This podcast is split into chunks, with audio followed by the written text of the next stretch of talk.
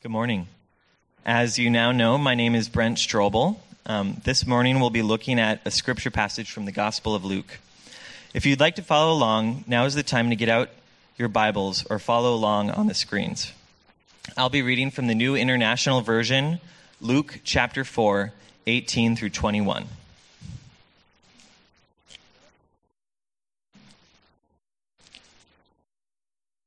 Luke 4, 18 through 21. The Spirit of the Lord is on me, because he has anointed me to proclaim good news to the poor. He has sent me to proclaim freedom for the prisoners and recovery of sight for the blind, to set the oppressed free, to proclaim the year of the Lord's favor. Then he rolled up the scroll, gave it back to the attendant, and sat down. The eyes of everyone in the synagogue were fastened on him. He began by saying to them, Today this scripture is fulfilled in your hearing. This is the word of the Lord.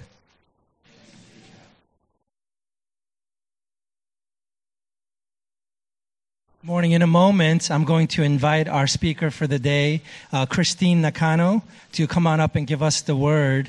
Uh, but before she comes up here, I wanted to introduce her a little bit and say a couple of words. She's going to be do, doing a longer introduction uh, herself. Uh, but I wanted to tell the story of how she came into my life, into life of this church. Uh, back in the fall sometime, uh, I guess we had a mutual friend that I didn't uh, know about, and uh, she was sort of. Um, uh, this friend had emailed me and said, "Hey, there's a, a pastor that I'd like you to meet. Her name is Christine." Around that same time, Christine had been looking for a church. She and her family, and they saw that there was a new pastor coming, and so she came and she sort of visited us and checked us out. And then we got together and she shared her story with me a little bit. She was the uh, pastor Christian formation at a, a, local, another local church, and there was a transition there, and so she was not there anymore. And as we sat down and we were talking, my sense for her and sort of my uh, pastor in- instinct for her was she really she and her family needed a place to sort of land and a place uh, a family that she can sort of hang out with for a while. So given that she uh, is a pastor i invited her to start attending our church and invited her to start attending our staff meetings. So she's been doing that since uh, the end of last year. And it's been really fun hanging out with her uh, receiving uh, being on the receiving end of uh, her keen insights and her uh, experiences as a pastor. And, uh, you know, I, part of why I love being in the covenant, this denomination, is because we get to have not just male pastors, but female pastors as well. And I just love that. And I have to love that because I have three sisters and four daughters. Um, but uh, it's just been a delight to have Christine with us. And as, as she uh, was hanging out with us more and more, I began to sense that this person is a gift from God. And I started thinking about how she might be more further incorporated into our uh, church body. And uh, over the last couple of months, I've been thinking, you know, Julie, Pastor Julie is transitioning out of the children's ministry role into a more executive role. And uh, we really want to hire uh, just a solid, awesome, amazing children's ministry director. But we don't have the time to do that and to have our uh, program be just kicking by the fall of uh, 2013. And so my brain started going, and I thought, you know, what we need is an interim person. We need somebody that we can have for one year who can look at the whole ministry and really take it to the next level, do it with freedom, and uh, be sort of a third party person to do it. That's what interims are able to do, so that that revamp ministry can be handed off to uh, a more permanent uh, children's ministry director. And guess who came to my mind? Christine. And so we've been talking about that, and then I started talking about that idea with um, our elders. And uh, just this week, uh, we made the decision to hire as an interim children's ministry director. And so I'm happy to have her on board uh, for a year. And uh, um, you may have read about already in the uh, in the loop, but she's going to be sharing about her story a little bit and uh, God's word with us today. Come on up, Christine.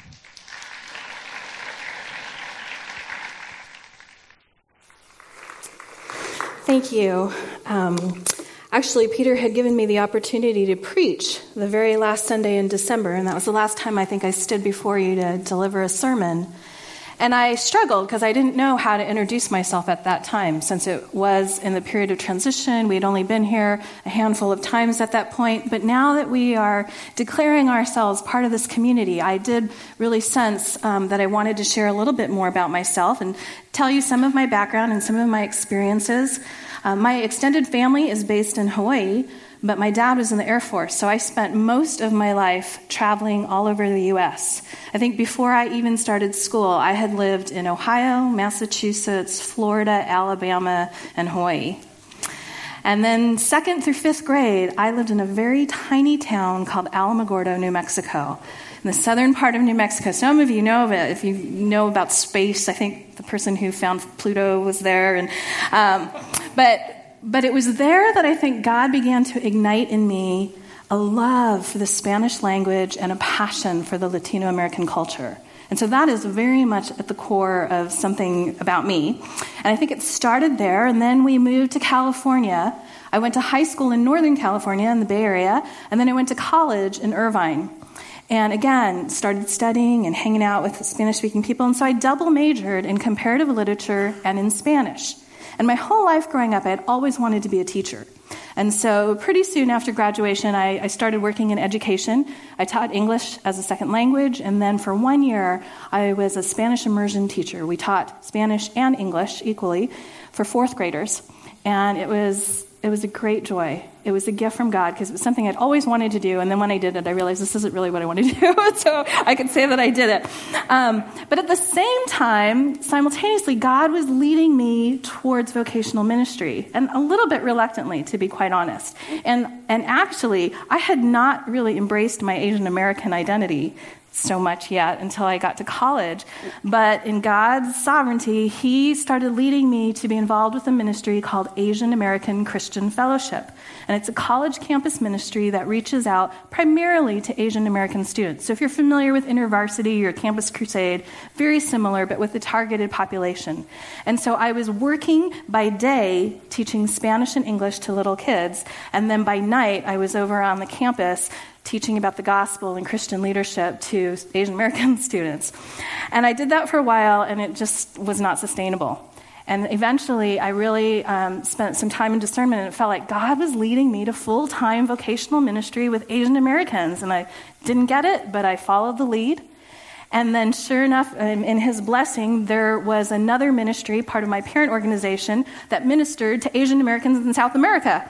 So I got to train up my college students and equip them for ministry for short term missions in places like Brazil and Paraguay and Argentina, and it was great.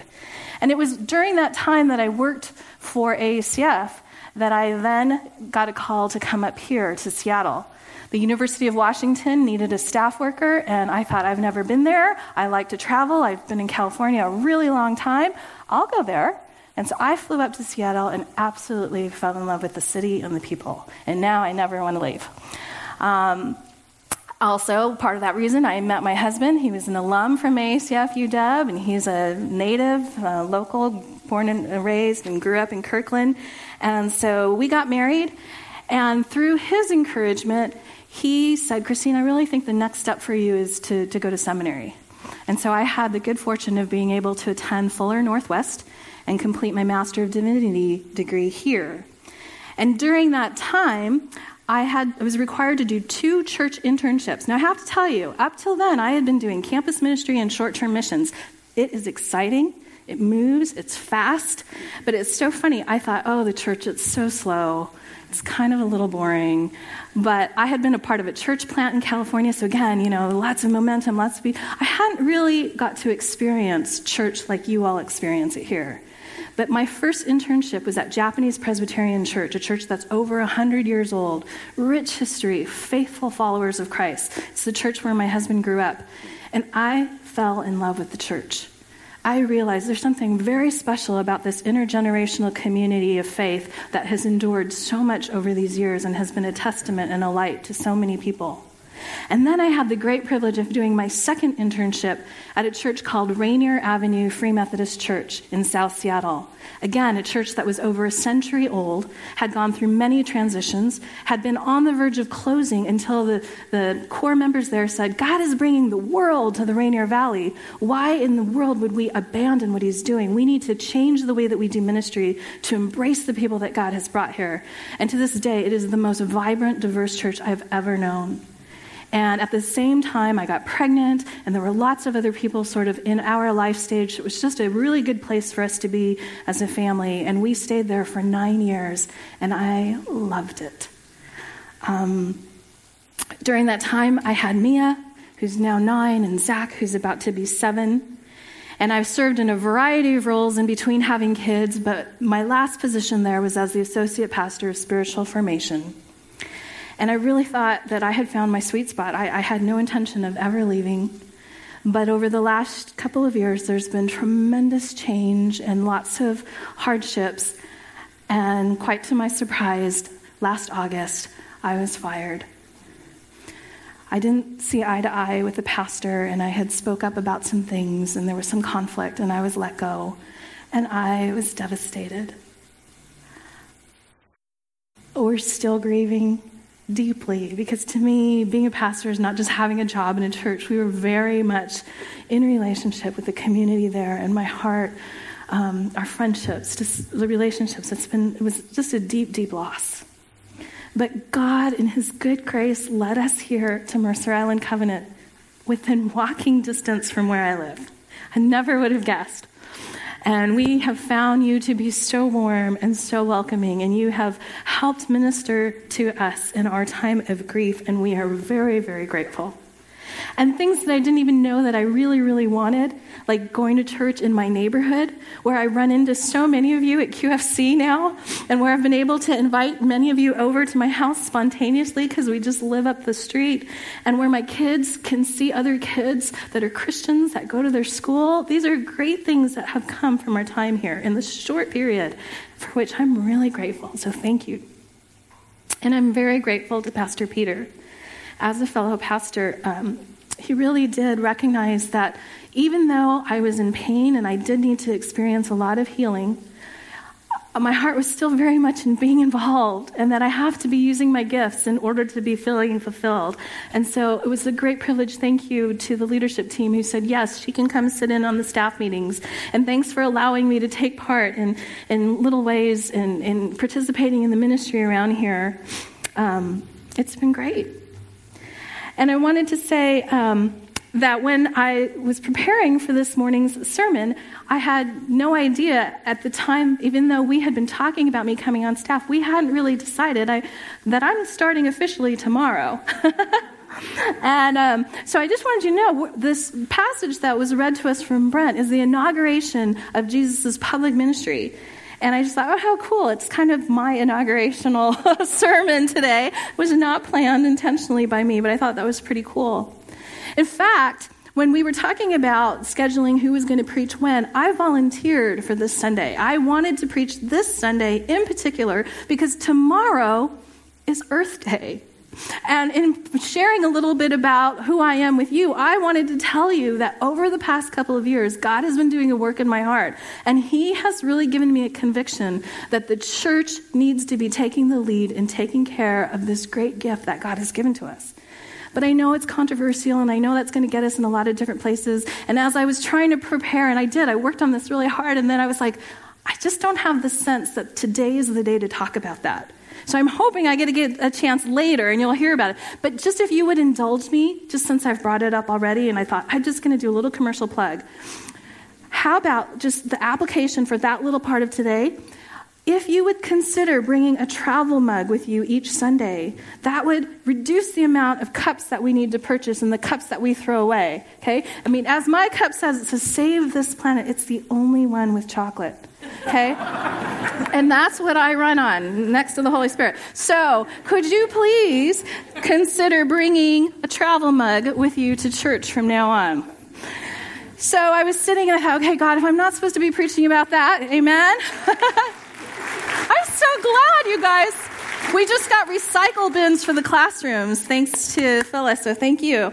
Um, I was like, okay, God, what do you want me to talk about? And I really felt impressed to talk about the role of the Holy Spirit and the kingdom of God. And so that's, that's where we landed, okay? And so I was led to this passage that was read to us from Luke, the one in which it says that Jesus, he went to the synagogue, he got this scroll from Isaiah, and he read from it this passage in Isaiah 61 that says, The Spirit of the Lord is on me because he has anointed me to proclaim good news to the poor, he has sent me to proclaim freedom for the prisoners and recovery of sight for the blind, to set the oppressed free, to proclaim the year of the Lord's favor. And then this very interesting thing he rolls up the scroll, he sits down, and he says, as he's looking out at everyone, Today, this scripture is fulfilled in your hearing. And I think this is really significant. If we back up a little bit, we see that this is uh, an event that is in a series of events that Luke has been presenting to us. It begins with his baptism. In chapter 3, it says that Jesus himself was baptized, and when he was baptized, the Spirit of God came upon him like a dove. And the voice of God was heard saying, This is my beloved Son and then from there, it says that the Spirit then led Jesus out into the wilderness for a time of testing. I think, a time of preparation. And it was after he came out of that time that then we then read he entered into the synagogue and he officially commenced his public ministry. But all along, Luke is talking about how the Spirit of God came upon him. The Spirit of God led him. The Spirit of God is now anointing him. And he's saying, Today, this is fulfilled. This is talking about me. And so the question I ask is, why is Luke so intent on making this connection between the Holy Spirit and Jesus? And I believe that I'm lost. um, I believe that he's doing this um, in a way to help us understand that we need to realize Jesus is both fully human as well as being fully God.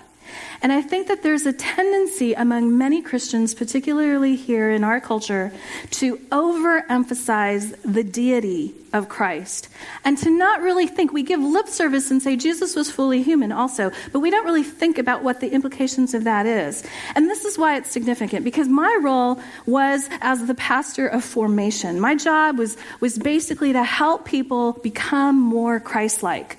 So when I had to think about what do I need to do to help people act like Jesus. You know, somebody invented those little wristbands with WWJD, right? What would Jesus do? That was some Christian formation pastor's attempt to say, here's the reminder whenever you're in a situation, think to yourself, what would Jesus do and do the same? And most of our Christian education programs are about study who Jesus is, what he said, what he did, and then imitate him. But if we believe that Jesus did what he did because he was God, then we're set up for failure because we're not God. We don't have supernatural powers. How can we be expected to do what he did? He was God. That's why he could heal. That's why he could forgive people. That's why he could do all of these things. Talk about scripture at age 12, right? He was God. I can't do that. I'm human. But if we think about it, we think when Philippians it said Jesus emptied himself of his divinity. Yes, he was fully God, but he said, I am going to come and dwell among you. I am going to so identify with you so that you know that I can empathize with every temptation that you have, that I know how to suffer with you, that I have experienced life the way you experience. He, he, he chose to empty himself of those powers. That's significant. And I think we don't talk about it very often because it's kind of scary and it almost seems heretical. What are you saying, Christine? This is Jesus who is fully God. I read some stuff on the internet that said that's absolutely, you know, when it says, you will do greater things than I, it's like that, you know, that's all figurative. But I believe that the reason why we have this passage and we have this, this modeling of Jesus saying, I too am reliant on the anointing of the Holy Spirit, is one because at this point he has said, I am forsaking all my divinity so that I can be like you. And so he's reliant on the Holy Spirit himself. That's why he spends so much time with the Father. That's why he's, he's, he's, he's doing all these things. He needs God to be able, or he needs that Spirit to empower him to do this healing and preaching that he has been called to do here. But I think that the second reason is that it shows us, it models to us how to be dependent so that we too can do this, that we too can appropriate this Holy Spirit that has been made available to us. And so, why? Why does God do this? Why, why do it this way? Why come and empty himself of divinity? Why give us this charge of taking over and doing this? And, and it, it comes to this, this really interesting thing that we notice in this passage that if you compare what Luke quotes Jesus as reading in Luke 4 with the original text in Isaiah 61, you'll see that Jesus actually stops midway through a sentence. He says, I've come, the Spirit of the Lord has come upon me to proclaim the year of the Lord's favor, period. But in Isaiah 61, it says, to proclaim the year of the Lord's favor and the day of vengeance of our God. And I think it's very intentional that he stops short of reading the second part because if he had continued, he would not have then later been able to say, Today, this scripture has been fulfilled in your hearing. Because that day that he read that, he inaugurated the first part and said, Yes, the year of the Lord's favor has begun. Some of us call this the age of grace. Some people say this is the year of Jubilee, figuratively saying this is the time of salvation. This is the time of God's reign. But there's that on the one hand, and then there's this other day that we look forward to when Jesus will come again. And before he establishes his kingdom forever, we have to go through a period of what is the day of vengeance, the day of judgment, the day of reckoning, the day of the Lord, which is often spoke about in scriptures. And that hasn't happened yet. And so basically what he's saying is, I'm inaugurating this ministry. There's going to be this time of judgment, but there's this time in between. And that's the time in which we're still living. And some theologians call that the now and the not yet. That's the in between time in which we're living. And so I think I have a timeline that will show us that he inaugurates this ministry. We get to experience some of God's kingdom now, but not fully. And then there's going to be this day of reckoning, which will be a whole nother sermon. And then after that, we will experience his kingdom in the full.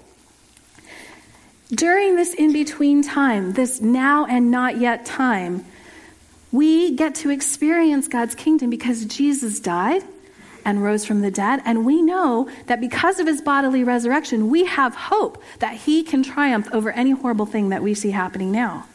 And he's given us his spirit and he's taught us how to live and how to act and how to forgive and how to do all these things. And you know, every time we act in accordance with the will of God, we are allowing God's kingdom to penetrate into earth today.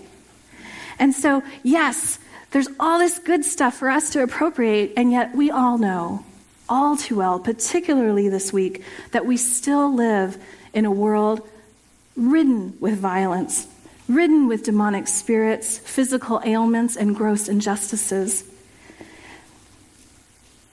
We live in a place where people suffer. Eight year old boys are suffering from deadly bombs. We live in a world today where there are explosive accidents that destroy small towns and harmful poisons that are put into our mail and torrential floodwaters that swallow up our cars. I mean, it's crazy. But there's a day that's coming when that will be no more. And in this in between time, church, I want to tell you, we are not meant to just sit around and wait for the world to come to an end. What would be the purpose in that? Rather, I believe that Jesus inaugurated his ministry, rallied his disciples to then continue that ministry after he ascended. And then now that work has been given to us that we have this privilege of ushering in God's kingdom in this in between time. And it's not something heavy. It's not a burden. It's not some guilt trip that he's laying on us. Hey, this is what I want you to do. This is an invitation. It's a gift. This is something we get to do not have to do. And it's so cool. Can I just tell you, it is, it is the most exciting thing that we could be doing. That is what we are meant to do, is to, to love God and to love others and to see his kingdom break in into this world today. Now, some of you might be thinking, I can't do that. That's crazy. I'm not praying for healing and I, I don't have it in me to proclaim good news to people and, you know, I can't encourage the poor and blah, blah, blah. You know what? You're right. You can't. But guess what? God's got a, an answer for everything. He says, That's why I've given you my Holy Spirit, people. I don't expect you to do this on your own. You're not qualified. You're right. You'd mess it all up. But if you live like Jesus did and you were dependent and you recognize that the Holy Spirit of the sovereign God is upon you, then you could do it.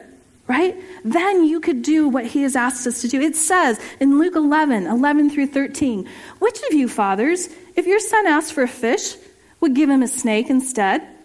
Or if he asks for an egg, will give him a scorpion?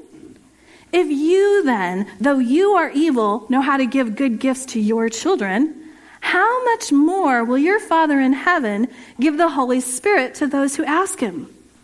So ask him. Ask him for more filling of the Holy Spirit. In Acts 1, Jesus is just about to ascend, and he says, On that occasion, while Jesus was eating with them, and this is Luke again, Luke's really into the Holy Spirit, he gives them this command Do not leave Jerusalem, but wait for the gift my Father promised, which you have heard me speak about. For John baptized with water, but in a few days you will be baptized with the Holy Spirit. And then they gathered around him and said, So, Lord, is this, is this the time that you're going to restore the kingdom of Israel? And he said to them, it's not for you to know the times or the dates the Father has set by his own authority, but you will receive power when the Holy Spirit comes on you, and you will be my witnesses in Jerusalem and in all Judea and Samaria and to the ends of the earth ask for the Holy Spirit, then wait for it to come. And then, then it gets really interesting. Then you get to be a part of this work that God is doing. This work that, that, that God has given us that now we get to be the ones to go proclaim good news to the poor, to encourage people. We're the ones that get to pray for healing of body and soul and mind. We're the ones that get to go challenge the injustices and, and to help set people free who are being oppressed. There was a day not very long ago when I was still in my role at the church. When I met with a woman in the morning, she was really distraught. Her husband was in the construction business. They had been devastated by the recession. She herself was going through just a period. She was, you know, later in life and still trying to figure out what her calling was and what she was doing. And they had lost their home and all kinds of stuff. And she came to meet with me, and I sat there and I listened. And I tried to think, what is God doing in her life? And, and prayed with her and encouraged her and just felt heavy in my spirit because of all the stuff she had been contending with. And then right after she left, I got a call saying, please come to the hospital. A member of our church was literally about to die in any moment. And this was an older woman from Laos that I had ministered to. And as I was driving over there, I was a little bit nervous. Th- it was a Friday, and I think I was the only pastor there. And so I got, I got the call, and I thought, okay, I'm going to go over there. And I know that the room is going to be full of people, friends and relatives, and I'm pretty sure that there will be cultural expectations that I'm not going to be aware of.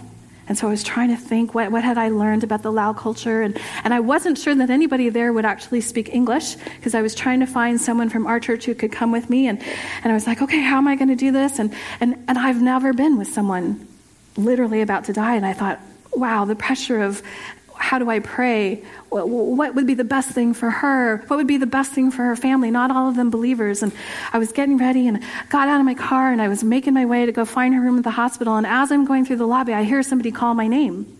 And I turn around, it's another guy from church. And he's like, Hey, Christine, what are you doing here? And I, I tell him, and it turns out his sister had just been brutally attacked and she was severely injured. And he's like, I'm here to see my sister. He says, Would you come and visit her after you're done with this other family? And I said, Sure, I'll come. And I came and I, I sat and I listened to her and I prayed with her. And I was driving home that day and I thought, what a day. It had been so full. And it had been really, really heavy, crazy, crazy intense. And I was tired. But I had this really weird sensation of feeling good. Not good, happy good, but satisfied, grateful privileged. I felt really honored because I knew that something holy had happened that day. Nothing that I did on my own strength. I mean, it was daunting. I thought, gosh, this world is messed up. there's just havoc in the lives of all these people. And, and really, I think the reason why it struck me as so strange was my tendency is to get overwhelmed and just say, God, what is up with all this? And to get upset and to, to just feel like everything's worthless. You know, I can't do anything, and people just, you know, all, it's like one after another. People are falling. And I thought, what in the world? It's so easy to get depressed. But I felt like God had used me in a supernatural way that day, and it was really cool. And you know what? You're invited to experience this very same thing as well. It's not just the role of the pastors, it is the work of the church. Now, this week we've heard a lot about Boston, and I think it's been great. We've been championing that community, which has been commented upon for its strength, for its character, for its spirit as a city. And I had heard some commentators say, you know, it, it, has been horrible, all that's been happened, but the good that has been the result is that the city has really rallied together, that the community has shown their best side, that they have really come out and cared for one another in tremendous ways. And I think that's great and something to be celebrated. But, church, we too are a community, a community of strength, of character, and of spirit. And it's not just rah rah spirit because, yay, we're Boston. Community, we are a community filled with the Holy Spirit of God, the supernatural God. And we are living in an incredible time, a period in which people desperately need to hear good news, a period of time in which there are people who need to be set free from demons there are people who need to be encouraged in the midst of immense destruction and fear and hopelessness. They need to be healed in their bodies, in their minds, in their souls. And God has anointed us, you, me, together, to do this kingdom work. And He's anointed us to have this be fulfilled today in your hearing of these very words. So don't just sit around. Don't just sit around and wait for all the bad to go away. I'm just waiting for Jesus to come, come, Jesus. Don't just sit around and wait for things around here at Mercer Island Covenant to settle down. Oh my gosh, there's all this change going on and I can't take it. I just got to wait to see how it all settles out before I figure out where I'm going to. Don't wait. There's no time for that. There are too many people that need to hear the good news, that need to be prayed for, that need to be encouraged. So don't just sit around and wait. Don't think that this is a task for someone else for another time. But rather, church, would you pray after me these words? Pray it together with conviction. Repeat Our Father, who art in heaven, hallowed be your name. Lord, let your kingdom come. You are not praying with conviction. Let your kingdom come. Lord, let your kingdom come. And your will be done. On earth. Today. Today. As it is in heaven.